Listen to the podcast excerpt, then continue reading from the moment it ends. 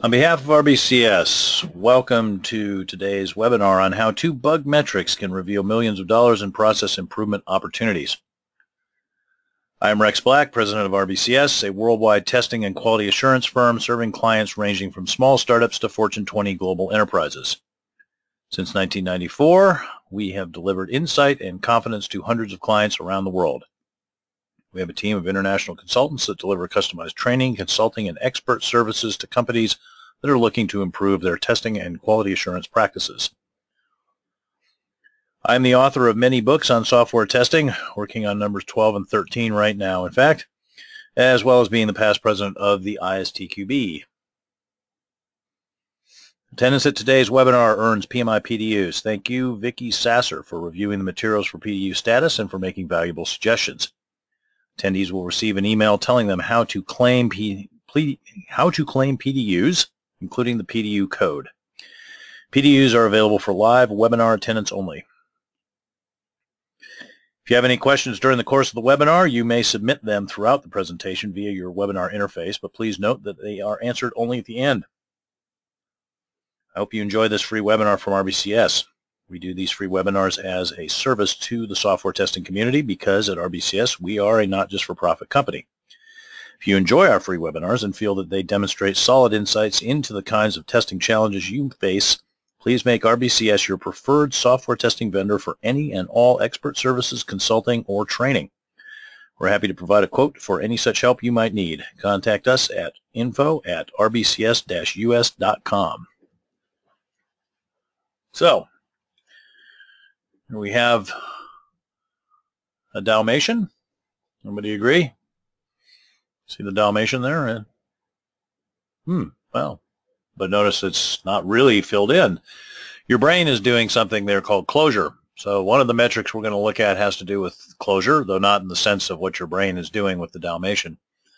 Um, next to the Dalmatian, we see somebody up to their neck in sand. Um, I couldn't find a graphic of somebody up to their neck in bugs. this person has a sand backlog. We're going to look at bug backlog. These are two very important and underused metrics that can help you find lots and lots and lots of waste and opportunities to make your processes better. Let me show you how. So we do a fair amount of assessments and unlike some organizations that do assessments that are all wrapped around a maturity model and they're just like yes, no questions, do you do this, do you do that, and if you check enough boxes, you get to be at some particular maturity level, we think that's kind of artificial. Um, rather than looking at maturity levels, what we want to look at is how's your process working? So we look at process metrics, process health metrics.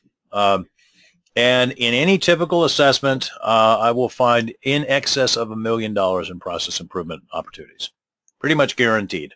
Uh, might be willing to even make that a guarantee in the future uh, because it's uh, relatively easy to do. And I'm going to show you two very simple bug metrics that will highlight opportunities to make big improvements. The first is bug backlog, and the second is closure period. Now, you might say, oh, but these metrics, they must be very hard to capture. They must involve lots of data. Nope. Two simple facts for every bug. When was it opened? When was it resolved? That's all you need. Um, you could even do this in a spreadsheet if you wanted to, though that's not the smart way to track bugs. But that is all you need. And once you have those two facts for each bug, you can use a spreadsheet, which you can download from our website if you'd like, and uh, it'll allow you to uh, create these two uh, um, graphical displays of both of these metrics that I'm going to show you, and um, it's a good chance that you would find millions of dollars in process improvement opportunities. So, start by explaining bug backlog. Uh, so, on any given day, we can calculate the bug backlog as the total number of unresolved bugs.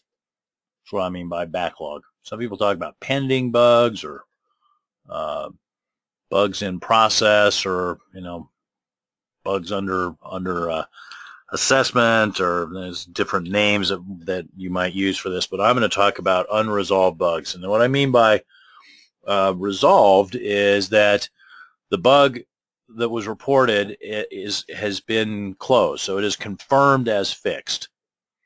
Or it's resolved in the sense it's deferred. We're not going to do it uh, in this release, and I don't mean next iteration. I mean it's not it, this release. It's it's not going to get fixed in this release.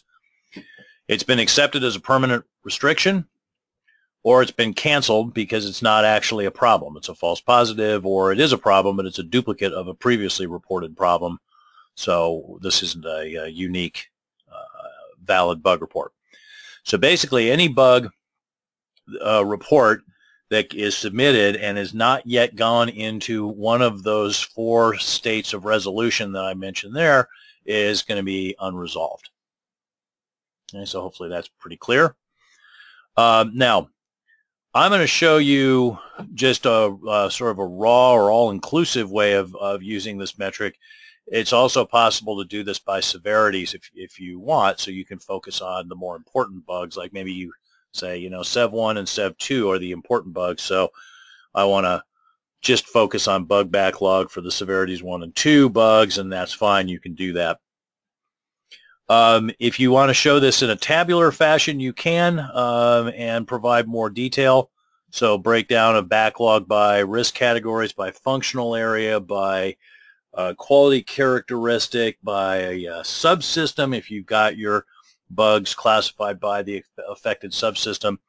Um, so you can get you can get more detail that way. But what you lose if you show it in a tabular fashion is uh, where are we with respect to uh, where we've been and where we want to be. So a graphical view, which is what I'm going to show you, will allow you to see trends over time.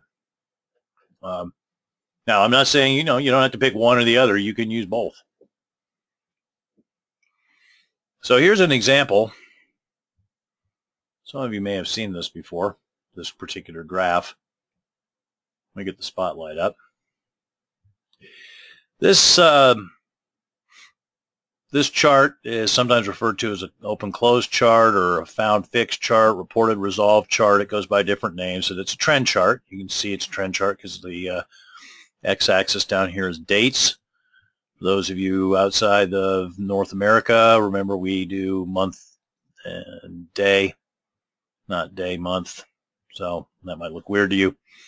Um, so this shows our entire plan test execution period, which for this project is uh, uh, uh, six-ish months, five, five, six months. Um, we have a prediction of the total number of bugs that will be found. You might be wondering, how did he do that? Well, that's a topic for another webinar, I guess. Assume that I have predicted that. Um, and so this, there are two data sets that are graphed against this axis here, which ranges from 0 to 2500. Two data, uh, three data sets graphed against this axis here that ranges from 0 to 250, or exactly one-tenth of this axis over here. Um, so the red and the green data sets are the total number reported and the total number resolved. Those are graphed over against this axis here. So what we see is that we're a little more than halfway through, a little less than halfway through, I guess, of our test execution period. And we found a little bit more than half of the bugs we expect to find because we predicted 2,000 and it looks like we're at uh, 1,100, I would guess, from this. So we'll probably uh, continue on and, and end up a little bit above. Now, you look at the green line, the green line is the total number of defects resolved, and you might say, hmm, well, it appears to be tracking. But let's zoom in a little closer, which is what the data sets graphed against this axis allow me to do. So there's the plus, which is the average number of bugs resolved in the week. And basically what you do is you add up the number of bug reports resolved on each day and divide it by seven. That's the average for the week. So it looks like this last week we were running at about 40-ish, a little above 40. Um, and then the minus is the average reported. So that's just the number of new bugs that were reported totaled up for the week divided by seven. And that was running in the 20-ish, 25-ish. Now, so this week was a good week. The plus was above the minus, so the backlog went down. But we're also showing the backlog, and you can see that the minuses have been above the pluses for most of this project, which means the backlog has been steadily getting bigger. Now, the backlog is the red line minus the green line on any given day. It's the number reported minus the number resolved. So if I add up the backlog for each day in the week and divide by 7, that's the average backlog for that week, which is shown as the yellow or orange asterisks. And as you can see, this has gotten very, very badly out of control. It shot up immediately, shot up to 75 in the course of the first four weeks of test execution, and then took a sharp curve upward from there and shot up in a uh, almost uh, parabolic kind of curve here to about 200 and then at that point it's starting slowly slowly starting to come back down. Now it seems to have accelerated in its downward pace here which makes sense because over the last couple weeks we've had the plus above the minus and last week the plus was uh, further above the minus than it ever had been before so it was a significant dip in the backlog but you see how this chart makes visible uh, where we are on the backlog. And um, this to me is, is uh, not good. Um, really anything over 50 is the point where I start to get concerned and then it gets up here in the you know couple hundreds range and that uh, imposes some very very serious uh, inefficiencies. So one example of an inefficiency associated with backlog is a tendency for organizations with large backlogs to force the testers to check again whether a bug exists uh, after reporting it. So the, you, the the line that you'll hear is, well, we've made a lot of changes since you've reported that bug. Would you mind checking to see if it's still there? Um, in other words, please go spend anywhere from an hour to two or three hours rerunning the test that you ran before that, that surfaced the bug, where's the value in that? Where's the positive return on investment for that? That's complete rework. It's it's total. It is waste. It's rework and waste. Um, so that's one thing that happens. Another thing that happens is that bugs uh, bug reports do indeed get stale. It is a, a uh, not an illegitimate request for the developer to say, hey, can you check? Because what often happens is that uh, the behavior does indeed change and the bug report, um, the steps that reproduced the failure before may not reproduce the failure uh, exactly now. Um, so it is, it's not the developers, well, usually developers aren't asking you, can you go make sure that it still happens um, to be mean. Sometimes they're asking out of false hope that the bug got fixed by magic. Um, but mostly it is a legitimate request of, hey, I, you know, I'm not convinced that it's still going to do that. Um, now you might say, well, if it's a legitimate request, I mean, weren't you just saying that it was waste? Well, yeah, it is. It can be a legitimate request on the part of the developers and still be waste. It's, but but nonetheless, having to do something over and over again is waste. So backlog equals waste. And the more backlog, the more waste. Another example of waste that you get out of backlog is the duplicate bug report uh, rate tends to go up because it becomes impossible for people to keep track in their heads of what's already been reported. And so they see something and they're like, well, we try to go and crawl through the things that um, that are open, but you know, do I really have time to go through 200 bugs, 200 open bug reports to figure out is this something we've already seen? Nope, probably not. So I'm going to open a duplicate report. That's noise and that's waste. You waste the time opening the report and managing the team wastes time managing the report. Eventually you find out, oh, it's a duplicate. You close it out. There is waste associated with that. Um, you also tend to, whoops, you also tend to, with high bug backlog, get a higher uh, rate of false negatives. Now, false negative, just to be clear, is when you you basically miss a bug. Uh, you don't see a bug, even though well, you don't you don't see the failure associated with the bug because there's so much crap going on in the system and it's so buggy um, that you, you lose track of stuff. Um, and and that that will tend to happen. So as the bug backlog goes up, your defect detection effectiveness will go down. Uh, of course, defect detection effectiveness is one key to how you achieve a positive return on investment with testing. So as the defect detection effectiveness goes down, um, the uh, efficiency of testing also goes down, and the uh, and, and again we're looking at waste.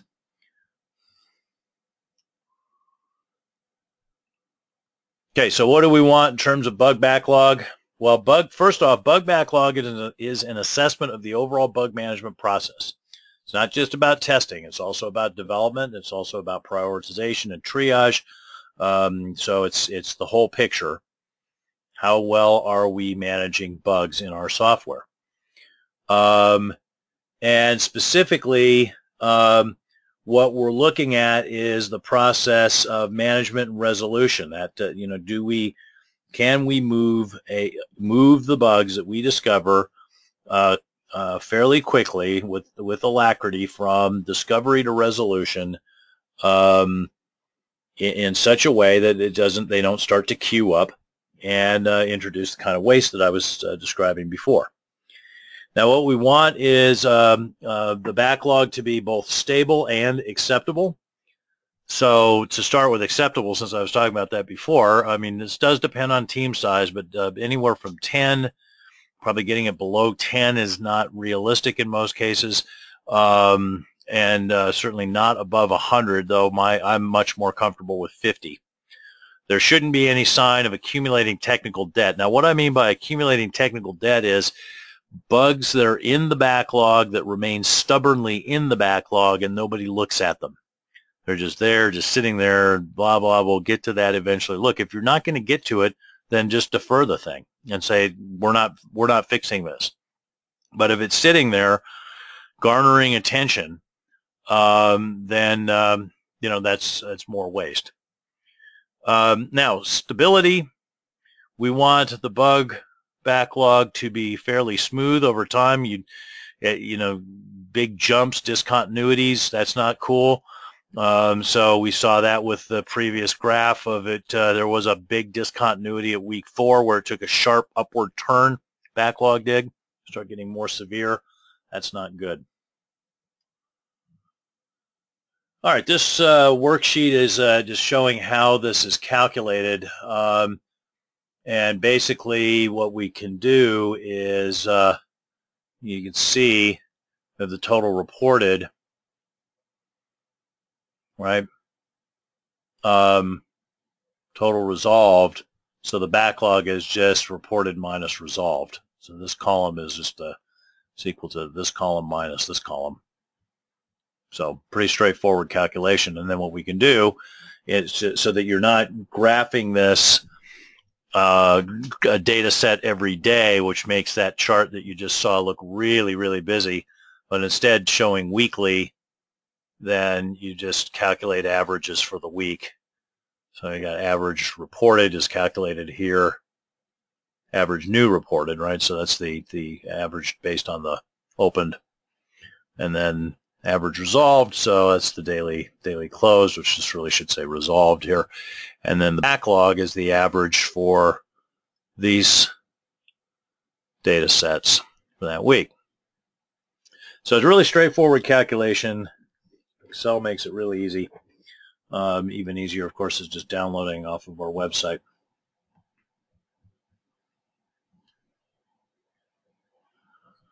Um, okay, so closure period so the closure period is for any given bug, you take the date on which it was opened and you subtract the date um, on which it was resolved.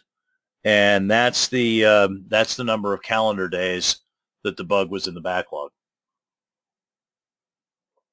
Um, now, what I usually like to do is show both a daily and a cumulative uh, number um, so the daily average closure period is going to be you, you add up the closure period for all the bugs closed on a given day and divide it by the number of bugs closed on that day. And that's the daily average closure period. The cumulative closure period for any given day is the total of the closure periods for all bugs closed on that day and all previous days divided by the total number of bugs closed on that day and all previous days. Again, this is something that if you like, you can filter for it by severity and uh, uh, you can break it down by um, categories and, and in a tabular fashion as I discussed before, but I like to show trends over time because um, again, I'm what I'm looking for is in many cases uh, not just absolute numbers, but also trends in the numbers, um, particularly where they might be uh, might be getting worse. Uh, now, one thing to keep in mind about um, uh, closure period is that closure period can be what's called a lagging indicator. Now, a lagging indicator is basically some sort of metric that um, by the time it shows you something, that something has already happened. Right? It's basically it's it's um, um, lags behind the thing that is being tracked. And this, and this can be with closure period a lagging indicator, and it becomes more and more of a lagging indicator when the uh, backlog is is very large. Um, because of course the backlog, if the backlog is large, you've got a number of bugs that are sitting there, and they don't have a closure period yet because they haven't been closed, but of course for every day that they sit in the backlog, their eventual closure period goes up. So if you got a lot of bugs sitting in the backlog and then you get serious about cleaning up the, the, the Augean stable of bugs in, in effect, then what can tend to happen is that you see your closure period start to go up because it's like, oh, we're getting to all these bugs that have been sitting in the backlog for days and days.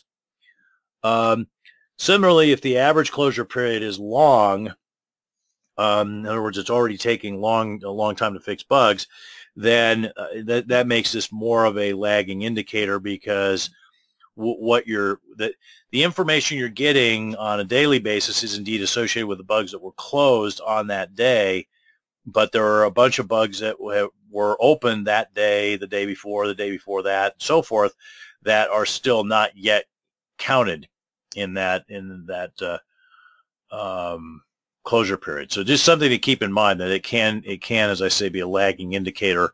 Um, and uh, you could be taking steps that are making, that, that have improved the bug management process um, and you can be effectively carrying out those steps. The backlog could be going down, but the closure period could be going up. So here is an example, um, and so we've got calendar number of days open. Again, it's just calculated by a calendar, and then the blue is average cumulative closure period here. And what we see is it's continuing, in this case, to go up. The pluses are the average daily closure period, and as you can see, this is definitely not not a happy picture because what we're seeing is, oh wow, it's starting to just take longer and longer and longer to fix bugs and we got off to a to start here. You know and it looked okay kind of sort of to begin with right? The four day was the lower bound turnaround if we're getting test releases once a week. Of course with agile if you're getting them every day it's move this down but the same uh, general idea applies. But what we see here is that the pluses are consistently above the blue line, which means that over time it's taking longer and longer to fix bugs. And of course, that has become exceptionally pronounced here over the last uh, two, three weeks where this has just gone shooting skyward. Now, this could be, you know, again, due to the fact that we are tackling the backlog. And as we uh, push down the, the, the backlog and deal with the backlog, and that has brought to the fore a number of bugs that um, have kind of languished there. And so this can, can be one of those it gets worse before it gets better uh, scenarios.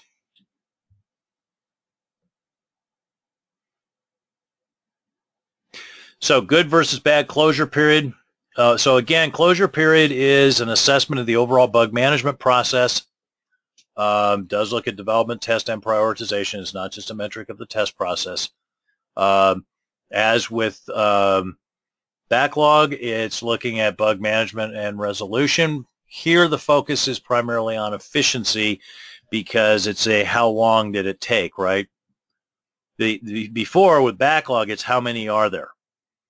Um, and it's not it's it's not looking at any sort of issue of um, what it cost, how much uh, time was consumed, how long something waited.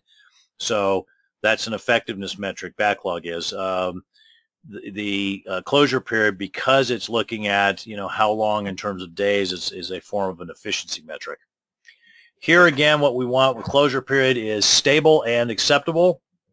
So stable we want both the cumulative and the daily closure periods to be fairly smooth, and we want to see the daily closure period fairly close to and randomly varying around the cumulative closure period. So uh, that's not what we saw in the previous chart. We did not see a stable closure period because what we saw was that there's considerable bouncing around in the average daily, and it's um, uh, very much uh, tends to be above, especially for the last three weeks. It's very much above the average cumulative, um, and you know it's it's having the effect of pulling the average cumulative up uh, pretty dramatically over the last uh, two months since we started to measure it. It's gone up by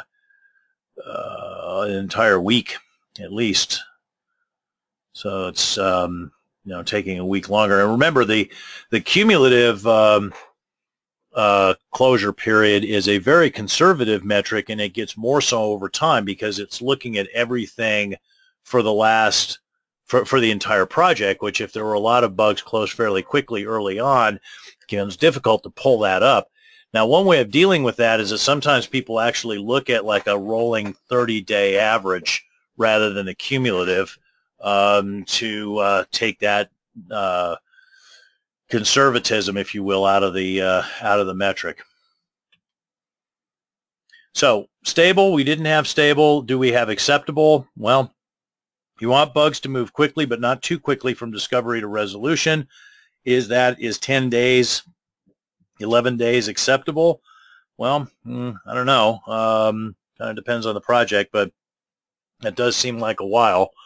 Um, you certainly don't want this to be longer than two or three times the test release interval. So, you know, if you're if you're getting builds once a week and it's taking more than 14 or worse yet 21 days to get bug fixes, then that's a problem. If you're getting daily uh, builds, and it's taking more than three days to get a bug fix, I'd say that's that's definitely a problem. Uh, because what's happening is that people aren't looking at bugs when they come in. If if what if what you're seeing is that it's you know three three days on average to fix a bug or four days on average to fix a bug, you know, it's like hmm, I think they're sitting there waiting for something, and that's that's not not good, not a good sign, because then they're going into the backlog. Um, and as I mentioned before, if the backlog is very large, what you will tend to see is when the when somebody finally gets serious about dealing with the backlog, the closure period will spike. And that is, of course, what we are seeing right here is well, this is the same project as here, the same hypothetical example project. So what we what we've seen is as the last three weeks as there's been an attempt to put the brakes on and bring the backlog down, then what you're going to see is this kind of, whoops, this kind of thing right here. See that? Backlog starting to go down. Closure period is shooting up.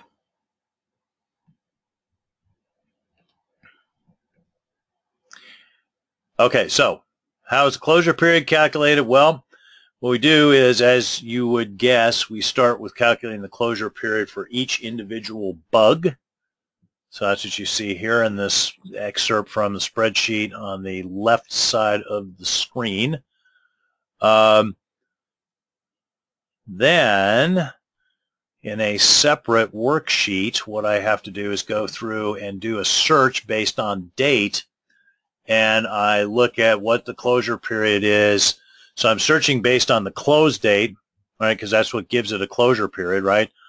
So on 1014, this this guy here, bug ID 1043 on 1014, it's going to get picked up as part of the closure period. So it's a this is a uh, what's called a sum if expression in um, Excel that it's adding up um, the closure period for bugs that were closed on 1014. So there's one, and there's one, and there's one, and there's one, uh, and there's one, and there's one, and there probably are others. It's not just 28 rows. So that's how you get your uh, 53, right? That's the closure period for that day. Um, and that's the first day we had bugs closed. Um, so we have what are called inactive bugs here, which is basically resolved, bugs that are resolved. So it's going to give us an average daily closure period of four.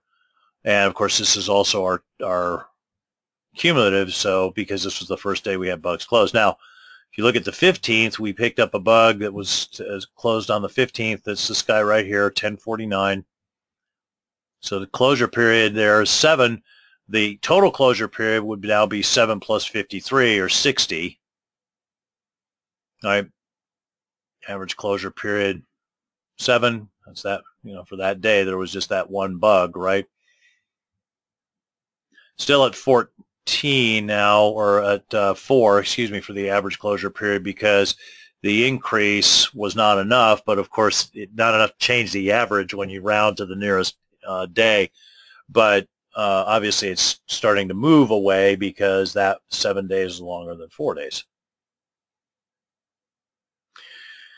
Okay, so that's how the calculation works. Again, if you want to take a look at this, you can pull this out of um, uh, our website and um, crawl around in the spreadsheet and figure it out.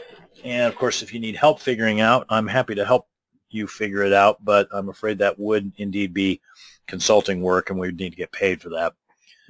Um, the moment you go beyond downloading stuff off of our website to asking us to help you with stuff that's on our website, that converts into a consulting engagement. So just please keep that in mind. Um, there's only so much free stuff we can do. So let me look at, I want to show you three case studies of the use of this um, um, these these uh, metrics. So the first one, we're talking about a gaming software company. They they make uh, they make games. They're a big, huge company. If you know anything about games, if I mentioned their name, you would know them. Um, we looked at three projects, and the test execution periods on those projects range from about six to 18 months. And they follow a variant of rational unified process. And if you know about rational unified process, it basically allows overlap between periods of test execution and periods of um, new new feature development, uh, which is true in Agile too. But in Agile development, all of the work, products, and activities associated with one iteration, including the testing work products and activities, are supposed to be stopped, are supposed to be done before the next iteration starts. Now, not everybody does it that way, but that's what's supposed to happen. In RUP, it's RUP, Rational Unified Process, specifically allows people to move on and start developing new features for a subsequent iteration, even though the features for the previous iteration have not yet been tested. And that's, you know, I guess seemed like a good idea at the time to the rational folks who came up with it. Sorry about that. Um, seemed like a good idea to the rational folks who came up with it. Uh, but, you know, what, what generally happens when you have organizations following a rational unified process is that um, the backlog gets really big and that's indeed what we saw here is that the backlog uh, would range anywhere from 2,000 to 5,000 bugs. Um, and again, yeah, for real, like just visualize those orange asterisks that I saw that I showed you before, but instead of being at like 200, they were like 2,000 to 5,000. Uh, and uh, this these backlogs were over sustained periods. So I'm not just talking about brief spikes in the backlog where development fell behind, but I mean for weeks on end. And uh, of course, you know, it would make sense the backlog would be over a sustained period of time because the average closure period on those projects was uh, really never accepted in rare, you know, periods at the beginning and the end of the projects, never less than 20 days um, and as high as 40 days. Um, and again, sustained over, over most of the test execution period. So the waste was enormous. We used very conservative metrics or very conservative estimates uh, for how much waste was associated uh, based on bugs that languished longer than a certain number of days or bug backlog over a certain size. And we were, again, very conservative in terms of what we said the maximum allowable closure period should be and the maximum allowable backlog should be. And even so, across the three projects, we found that there was at least $1.5 million in waste. And this is lost time.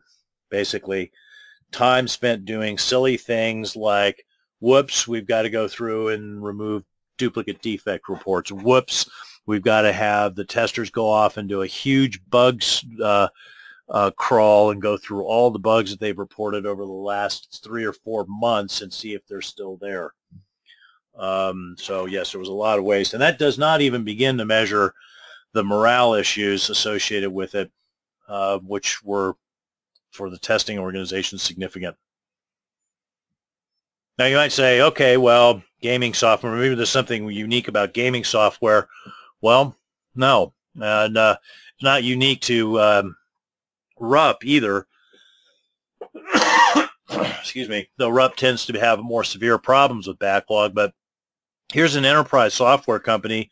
You probably wouldn't have heard of these guys, but you have definitely been affected by their products because it's used uh, by large organizations around the world that have probably across them in excess of 500 million customers, I would guess. So anytime those customers get a bill for their services, um, this client, my client, was is, is involved in that. It's a very they build a large system of systems. Uh, there's about a dozen separate projects in there, so a dozen different components that make up this, or, or individual systems that make up this system of systems, and they all have to work together, and it's an 18-month total duration project. They are following an agile development lifecycle in each project, uh, two-week um, iterations. Um, and um, this, uh, the, the amount of discipline that they had with respect to, to their agility is shown at the backlog was held, um, you know, well under the thousand-ish mark, but still bug management was a problem for them because it was consistently around 250 in the bug backlog, which is too high, if you ask me, and it was for 12 out of those 18 months. The closure period, um, this is a real measure of where the where the process really broke down. So within two months of test starting, the average closure period was 20 days. So bugs would get reported and they would just sit there. By the end of testing, the closure period was all the way up to 41 days. Um, so it just took longer and longer and longer and longer and longer. Um, the waste, again, we were conservative in our uh, estimates of uh, how much waste is associated with uh, each bug in the backlog over a certain number, and we were conservative in our estimates of um, waste associated with the closure period being over a certain amount of uh, time for a certain period of time. Um, and we calculated again conservatively $2.5 million in waste uh, per the release. So in other words, over that 18-month period, $2.5 million lost. Oh, ouch. And these these are not just numbers that are just like made up and thrown against the wall. I mean, these are numbers that I extracted with the help of the senior managers in the testing organization and which were vetted by uh, C-level people, um, you know, C-suite type of uh, folks. Uh, like my final presentation with this enterprise software company, the uh, CIO um, was was there in the room as we were going through this, um, and uh, you know, he asked some some very pointed questions, but none of them uh, getting to well, is 2.5 million really the right number? It was more about the line along the lines of what the hell are we going to do about all this? Now, let's do a deeper analysis um, going into these metrics. I was a little bit constrained with those previous examples by non-disclosure agreements, so I couldn't actually show you numbers and charts and stuff. It was part of my assessment report, and um, thus uh, confidential.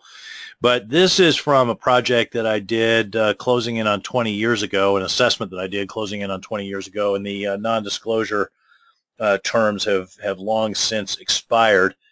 Uh, this was a banking software project um, where um, the plan was to take this uh, application, which was going to be um, used to do home equity loan um, uh, packages, um, home equity loans, reverse mortgages, home equity lines of credit.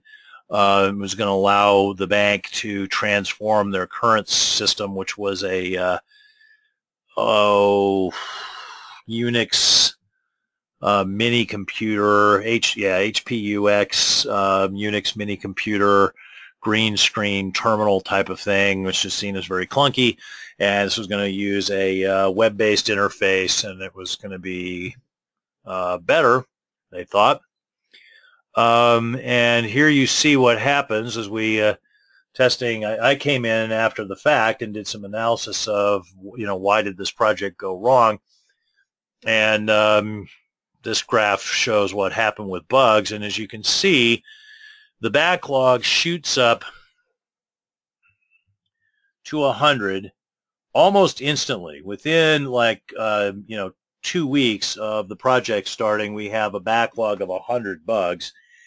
And it never really goes much below that. It can pretty much just bounces around randomly.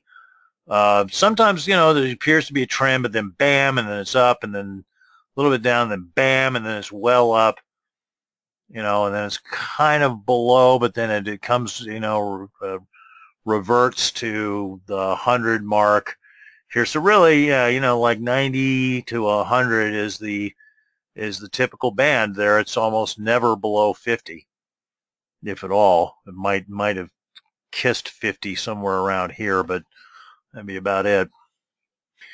So backlog, persistent, persistent backlog, and you can see it, right? I mean, you can just looking at this, you can go, oh, yeah, so there's always about a hundred, hundred in there, and then you know this is like it's going, going sideways here.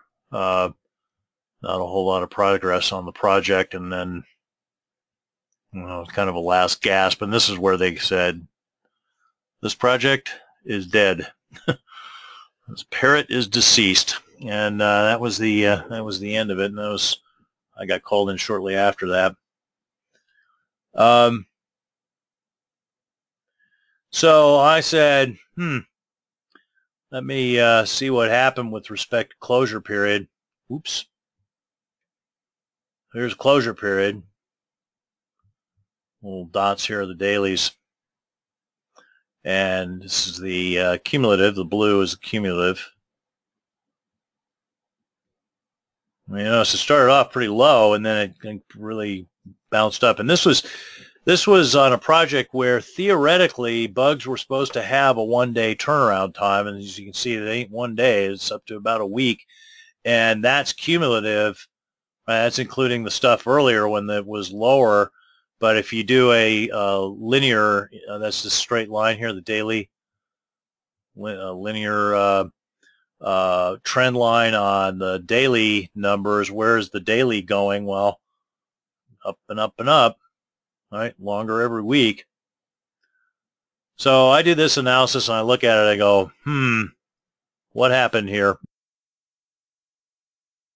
The thing you got to keep in mind about a trend chart, and these are these are trend charts that we're we are looking at here, and we were looking at before when I was explaining these.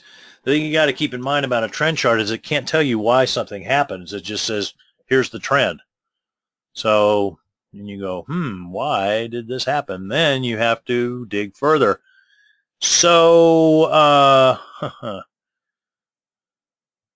this is part a big part of the problem. So um, th this is the uh, affected subsystem breakdown of the defects. So in other words, where where were the defects um, when when they were when when we figured out where where was the bug? You know, where where did this bug live?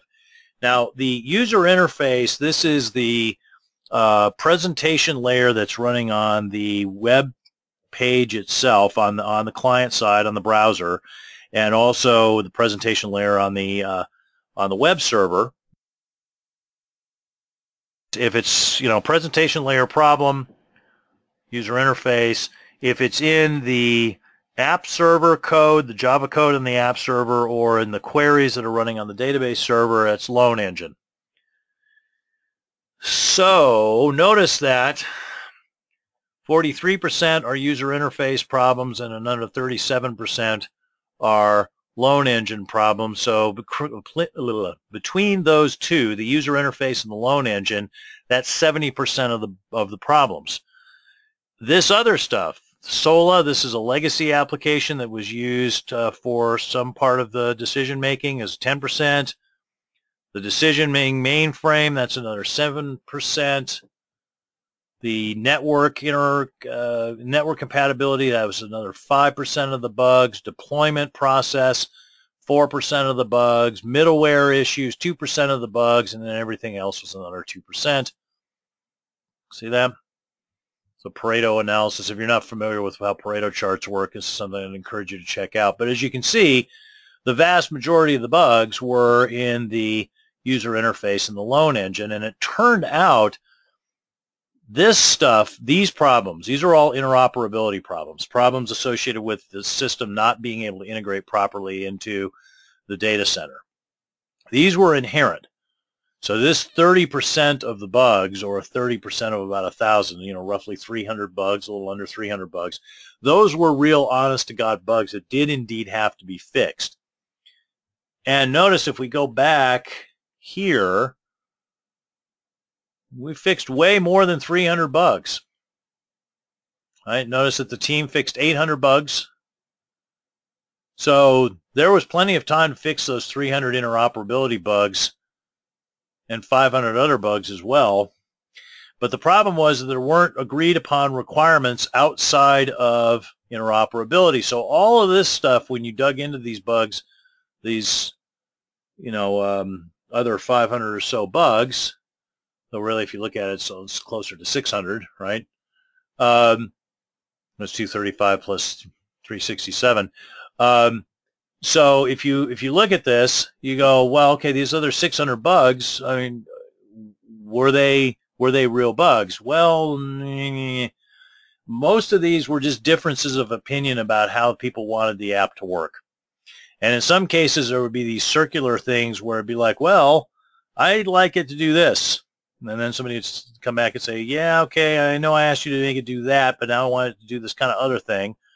And this would go on for a while, and then sometimes that whole chain would end with, you know, on second thought, I actually like it the way it was originally. Please change it back.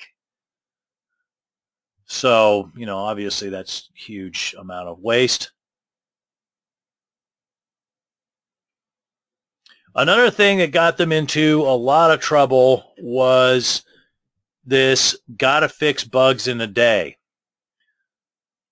ironically, trying to make the closure period a day ended up making the closure period longer than a day, and it ended up kicking the backlog way up. So what you can see here is a breakdown of how many times each bug in the bug tracking system was reported. So, so one means it was reported once, confirmation test was run when the bug was fixed, the confirmation test passed, the bug was closed, the bug report was closed, we never saw it again.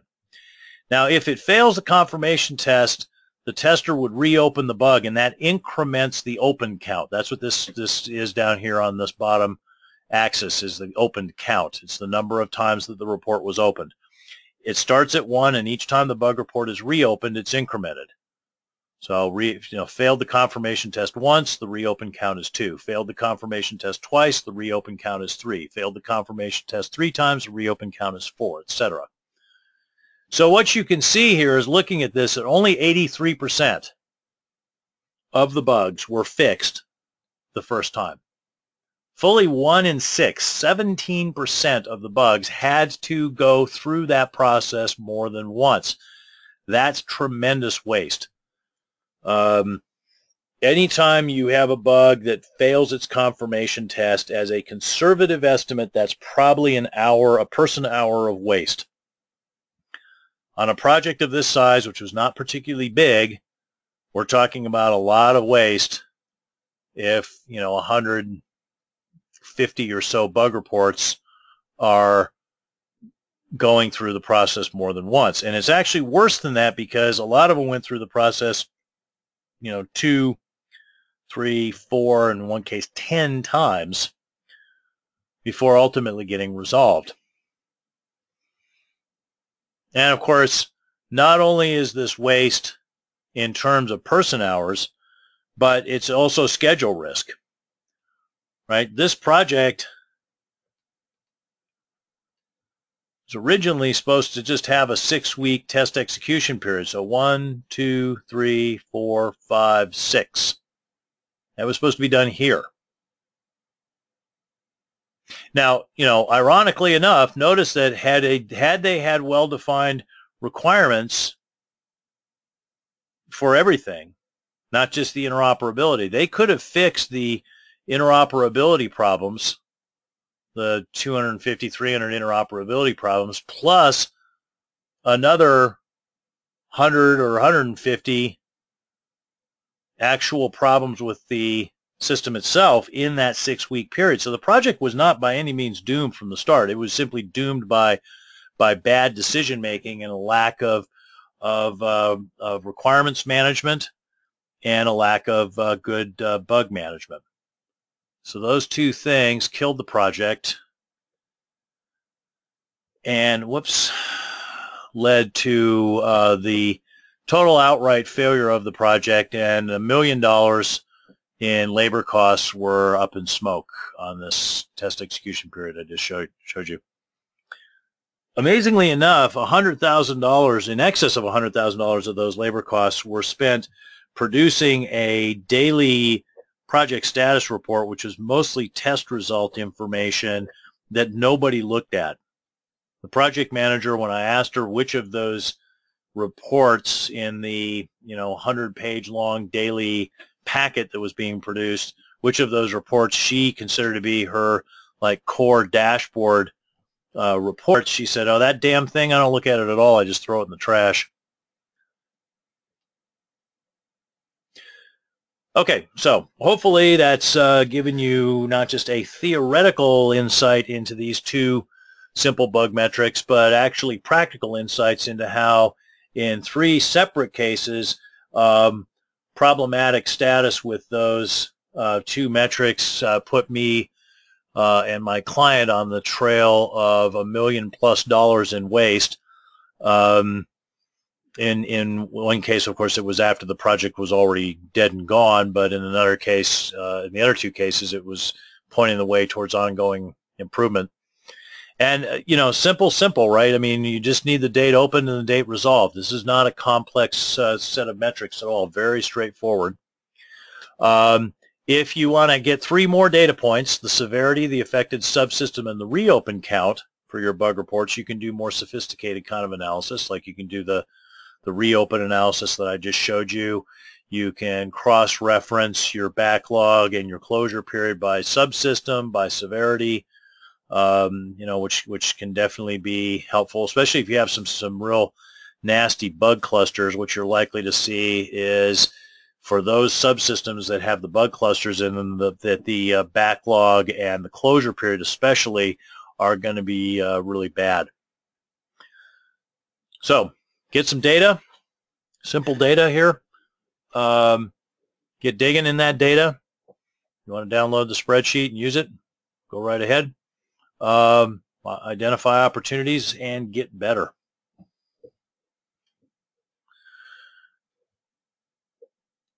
Okay, this concludes the presentation proper, and at this point I will uh, answer questions from the audience. Please submit any questions you have using the webinar Q&A feature. Uh, first, a quick word about our services. As I mentioned earlier, we have a team of international consultants that deliver customized training, consulting, and expert services to companies looking to improve their test and quality assurance practices. If you receive valuable information from our free webinars, please help us continue to provide them by making RBCS your preferred software testing vendor for any and all expert services, consulting, or training. We're happy to provide a quote for any such help you might need uh, contact us at info at rbcs-us.com. Uh, let's see, questions. Uh, I got a question from Tracy here. Can we have a copy of the presentation? It should already be posted on the RBCS website. So if you go out there and navigate to uh, the webinars uh, page, it, uh, it'll already be out there. Um, Let's see. Ian had a question here. Uh, do you report on both bug backlog and closure period in a project or just one of them? And then he said case study two has answered my second question. Thank you. So um, to that point, Ian, what I would do, what you saw in case studies one and two um, were analyses that were done by me as an assessment in order to look at their process capability. So that was not something that was be regularly reported on. Um, the uh, graph, uh, the open close chart, defect open close chart with the bug, bug backlog shown. So in other words, something like this or something like this, or more complex projects, would be something that I would typically consider part of the ongoing uh, test results status reporting, and that we would track that uh, track that over time. Now, of course, your life cycle is going to have a strong influence on what this looks like. Uh, if you're doing agile, uh, something like this, you know, I would hope that what we would see is at the end of each iteration that the backlog would go to zero, right, or very close to it. Um, so you'd be having frequent convergence between the um, bugs uh, reported, the total reported, and the total resolved, and the backlog, you know, dropping down to zero. Um, with the uh, with Agile, you know, you might want to to graph this on more of a daily type of basis rather than weekly because in two-week iterations that's not going to work. But um, one of those two types of charts would be the kind of thing that I would tend to report on a more ongoing basis. Uh, the closure period, I would probably track that myself as a test manager, but I don't know that I would report it on a regular basis unless it got outside of targets. If it got outside of our targets, then I would say, hmm, I'm concerned now. You know, let's let's expose this. Um, guy named Ed Tufte, who wrote a number of books on uh, how to create good graphs and charts and basically put quantitative information in front of people in a way that works for them said that one of the questions that you should always ask yourself when you're creating a graph or a chart or table is what do I want the person to think about? The person looking at this, what, what's the thinking task I want them to engage in? So, you know, don't just put stuff, don't just put information in front of people just to put information in front of people.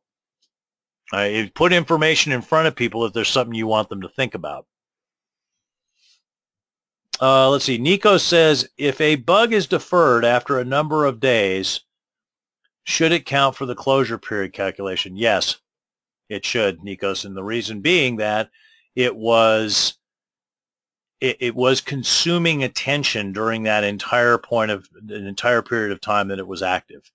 Now, maybe not all the time. It wasn't like somebody was laying there awake constantly going, oh my God, what about bug 6,627? I mean, that's not the way that works, but there is a mosquito-like effect for a bug being active at any given moment in time. And it, it's small and it's, it's sort of a periodic kind of thing, but you know, you get enough of them and it, it, it becomes a problem. They last long enough and it becomes a problem. So yes, there's no free passes. Uh, Ian says, bug backlog. Are the rules or guidance for severity and priority important in managing the bug backlog? I, I don't usually, but it, it might, in your organization, that might differ. Um, so that my enterprise software client that I mentioned, um, for them, the numbers looked significantly different if you looked at Sev 1s versus, or Sev 1s and 2s versus everything else. Um, and the reason for that was that they had this uh, definition of done that was such that you basically couldn't be done um, unless you had zero Sev 1s and I think it was nine or fewer Sev 2s. And I, I was pretty critical of this.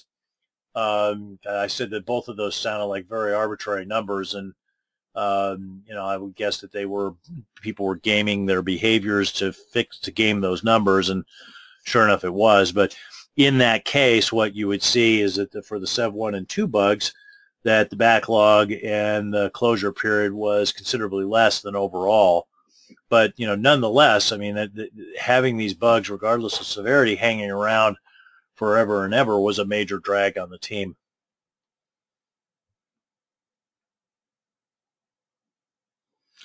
Uh, Tracy says, how do we track bugs that are often pushed to subsequent sprints? Metrics-wise, it looks bad as it appears to have been sitting in an open state way too long. Well, that, that yep. that, you know, this is the thing with technical debt. If you choose to accumulate technical debt, then metrics that look at one aspect of technical debt, which would be you know, uh, how many bugs do we have sitting around and how long do they tend to sit around, which is what the backlog and the closure period are. Those are definitely measures of technical debt. And if you choose to accumulate technical debt, those metrics will show that. And people just need to understand that. Now, you know, people might be saying, well, yeah, but it's a rational decision. You know, we want to, to push these to subsequent sprints and so forth. Well, okay. But you know, um, it's like a like a sack of rocks. You know, any any one one little stone, any one little rock may not weigh a whole lot, but every time you throw a rock into the sack and you're dragging the sack around behind you, eventually that sack gets really really heavy, and that's what that's what backlog and closure period are trying to to show you is. Uh, you know how much how many rocks are in your sack and how long you've been dragging that sack around so know, it's um, that's not a bug in those metrics. That's a feature that it that it that they look bad if you if you just keep, you know, going. We'll get to it next sprint. We'll get to it next sprint. We'll get to it next sprint. If you're not going to fix it, just say we're not going to fix it and defer it, and then take it off the list, and then that's the end of it. But have the courage to to say we just we ain't doing that. Um, let's see. Tracy says, is the closure period um, tracked, uh, this is a different Tracy, by the way, is the closure period tracked separately from the iteration?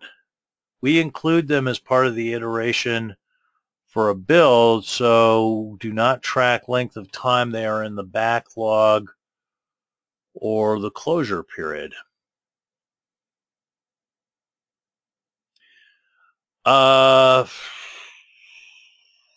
well, okay. So my take, Tracy, if what you're saying is that you are going to track closure period in the sense of how many iterations after the iteration in which the defect was discovered was the defect around before it was finally removed, um, you know, then you're you're basically you're tracking it rather than daily. You're tracking it on a weekly or you know, biweekly or monthly period, depending on how long your iterations are.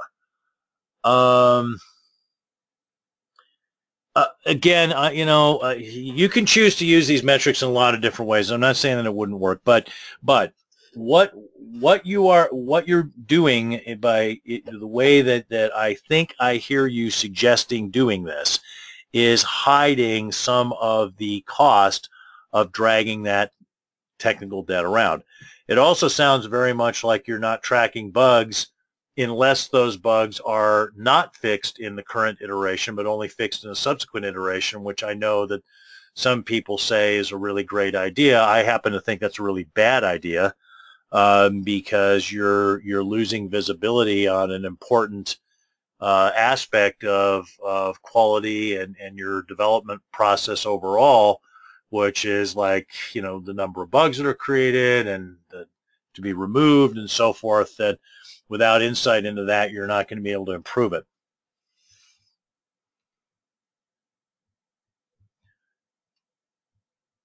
Uh, let's see. Craig says, uh, what I have experienced, what I have experienced is that the backlog goes up because the developers are still coding the applications and maybe unit testing while the system testing is progressing. Then when all their work is complete, they start fixing bugs. Yep, that is classic RUP. That is classic Rational Unified Processed or, or classic RAD, rap, Rapid Application Development, which is the other variant of that. Those were both 90s eras 90s era iterative development processes that basically allowed that kind of let's get system testing started while we are continuing to develop new features and the, the, the problem the problem with that is that when that feature development is continuing for weeks and weeks while the system testing is going on the developers are going to say hey what do you want me to do fix bugs or write new features and new features is always going to win and so you're going to see the bug backlog go shooting up. And it's this, it's an, an invisible vampire. I mean, basically, people don't realize how much waste is associated with that. But this is, it's, it's almost, unless you set aside time in an iterative process for getting bug backlog down um, on a regular basis so that it does not get out of control, it's pretty much going to be inherent in that kind of approach and it's going to cost the organization a, a boatload of money. And they're not going to be aware of that money unless they sit down, look at closure period and look at backlog and do some estimation of what excess backlog costs and what excessive closure period delays cost. And, and once they do that math, I promise you, you're going to go, oh, crap, look at that. There goes a million plus dollars up in smoke. But while it's happening, it's, it's, it's one of these things. Many things are like this in organizations that just literally bonfires worth of money are being incinerated in the project and because it's something that just always goes on people just go oh yeah i guess that's the way it goes. And so they don't see it as bonfires of money being incinerated. They just go yeah that's the way that, you know that's how projects work. We're heating the house. No you're burning money. You're losing money on stuff you don't have to lose money on because your process sucks. Your process is inefficient.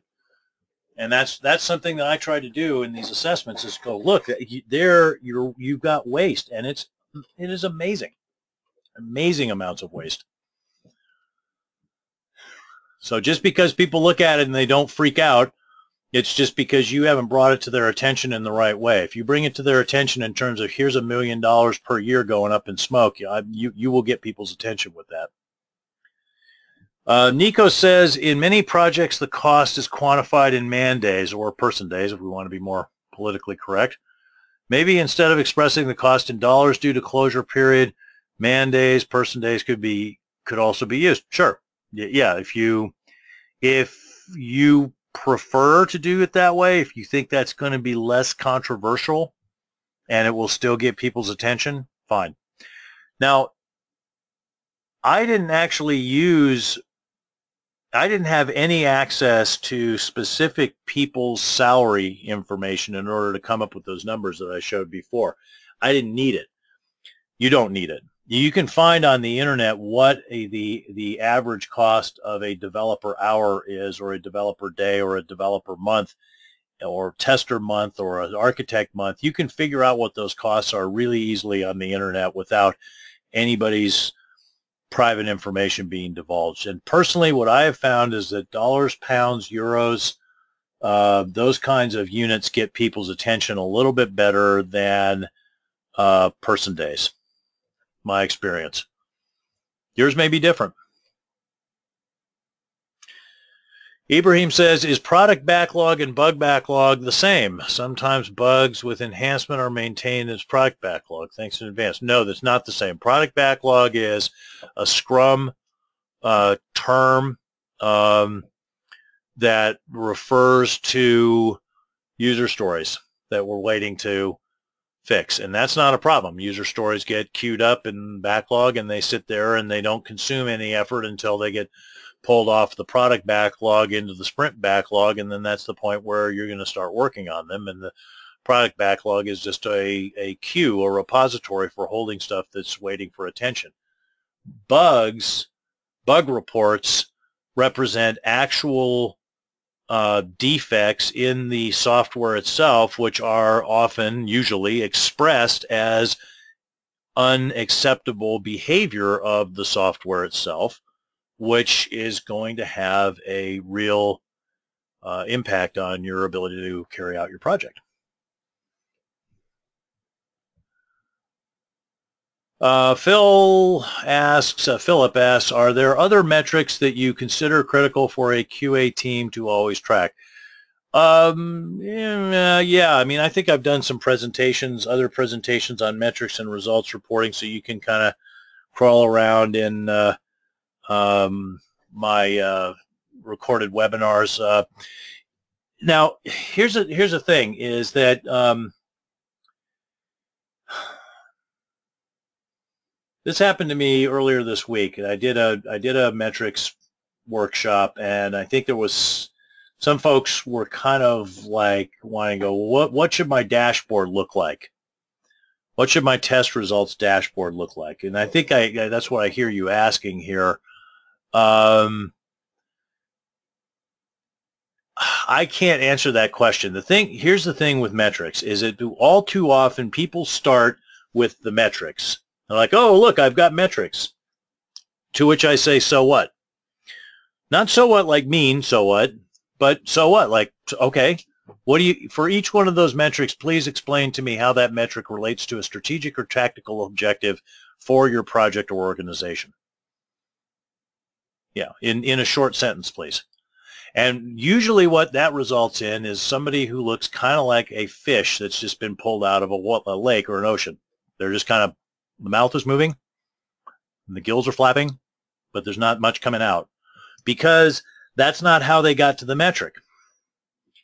If you don't get, if you do not derive your metrics from strategic and or tactical objectives that you are trying to achieve in a project or in an organization, then the, the import, the consequence, the meaning of the metric is unclear. What to do with it is unclear.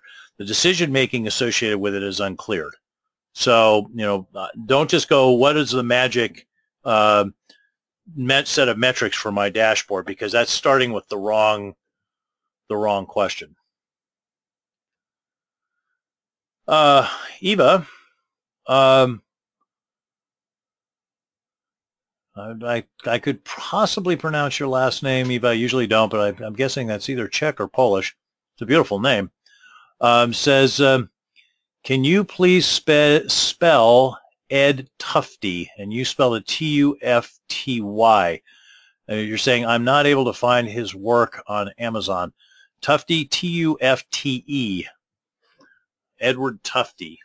Um, that should help you. Uh, his best book, in my opinion, at least it was the first one I read, and it was a real eye-opener, is the uh, called the Visual Display of Quantitative Information, I think. And while that is a dry title, it is a book that will really, if you're a metrics person like I am, you're, you're a big believer in quantitative data, and quantitative data is the root of all real knowledge and understanding, then that book will uh, open your eyes in a, uh, a very long-lasting way.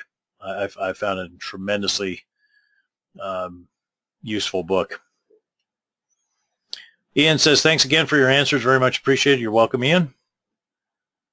Um, Sanisa says, how to easily calculate value lost in dollars in correlation with size of backlog and closure period. Great presentation. Really, really enjoyed it. Um, well, basically what you need to do, Sanisa, is be able to come up with a number of uh, person hours of waste that is associated with um, a bug backlog over a certain amount. And so in the case study, the gaming case study that I mentioned, I said that above 100 bugs in the backlog, that there would be a certain number of person hours of waste every month when the bug backlog was above that. And I came up with that number based on some conversations with the managers and we kept it very conservative. So it was always like, so we can say it's at least this number of person hours, right? And then I went off and I did some research of what is a person hour of, of tester time and developer time in that particular location cost. And that's where the number came from. And uh, it's basically the same kind of thing with closure period. This you know, if it sits there for over a certain amount of time, what tends to be the cost associated with that? So talk to people, come up with some numbers in terms of person hours, and then do some web research, and you'll figure out how many dollars that is. Um, Tracy, I have two Tracys here. So one of the Tracys, the Tracy with an E in Tracy, said, I agree 100%. I'm not sure since that was 15 minutes ago what exactly you're agreeing with, Tracy, but I'm very happy to hear that I said something you agree with. The other Tracy, again, referring to something I said about 10 minutes ago, says, yes, that is exactly what happened. I think this webinar will help us improve our process and tracking.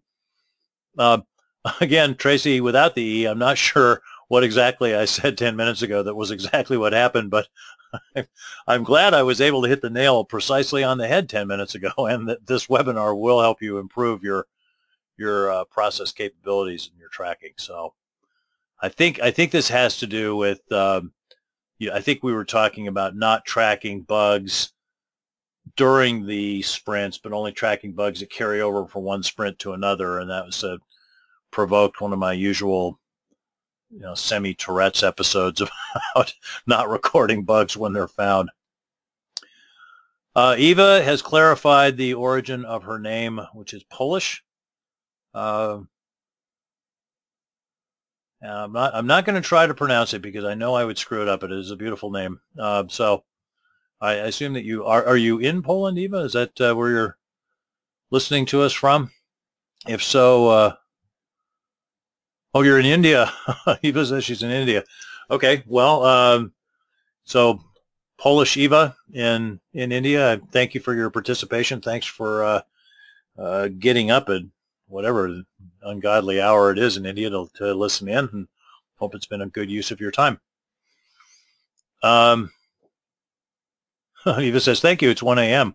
Wow, that's late." Um, I've kept you up quite late. I hope this has been a uh, useful way of spending time. It's uh, Friday Friday night, Saturday morning there, so uh, um, hope I haven't been keeping you from doing something more entertaining. Um, it's well worth it. It says, thank you. You're quite welcome. Um, Carol says, as always, 100% of what you present focuses me on doing the right thing. Well, that is really good to hear. Um, I am glad I am not sending anybody off on pointless errands and uh, and and silly pursuits. So practicality is what we what we focus on here. Is you know can we we help our clients test better and develop better software? So I'm glad to hear that we're we're hitting the target for you guys. Okay, so some good questions. Um, thank you guys for your participation. Uh, to close this session, uh, remember that we run these free webinars once a month, so uh, go to rbcs-us.com to sign up. While you're there, sign up for our regular free newsletter to get valuable discounts on consulting and training services and a regular newsletter. It includes a featured article on software testing and quality and news about what RBCS and its partners are doing lately. You can also follow us on Twitter. As you see here, our main corporate account is at RBCS, and for SDETs, we are we also now have at Mr. SDET. Um, on Facebook, we are at Testing Improved by RBCS, as you see below. Um, we have our, our, my LinkedIn account there, Rex Dash Black, and our YouTube channel, RBCS Inc. Um, previous and current recorded webinars are posted regularly on uh, the YouTube channel and also on our social media, so keep an eye out there. Like if somebody missed this webinar that really, really should have heard it, it's going to be recorded and posted within the next week.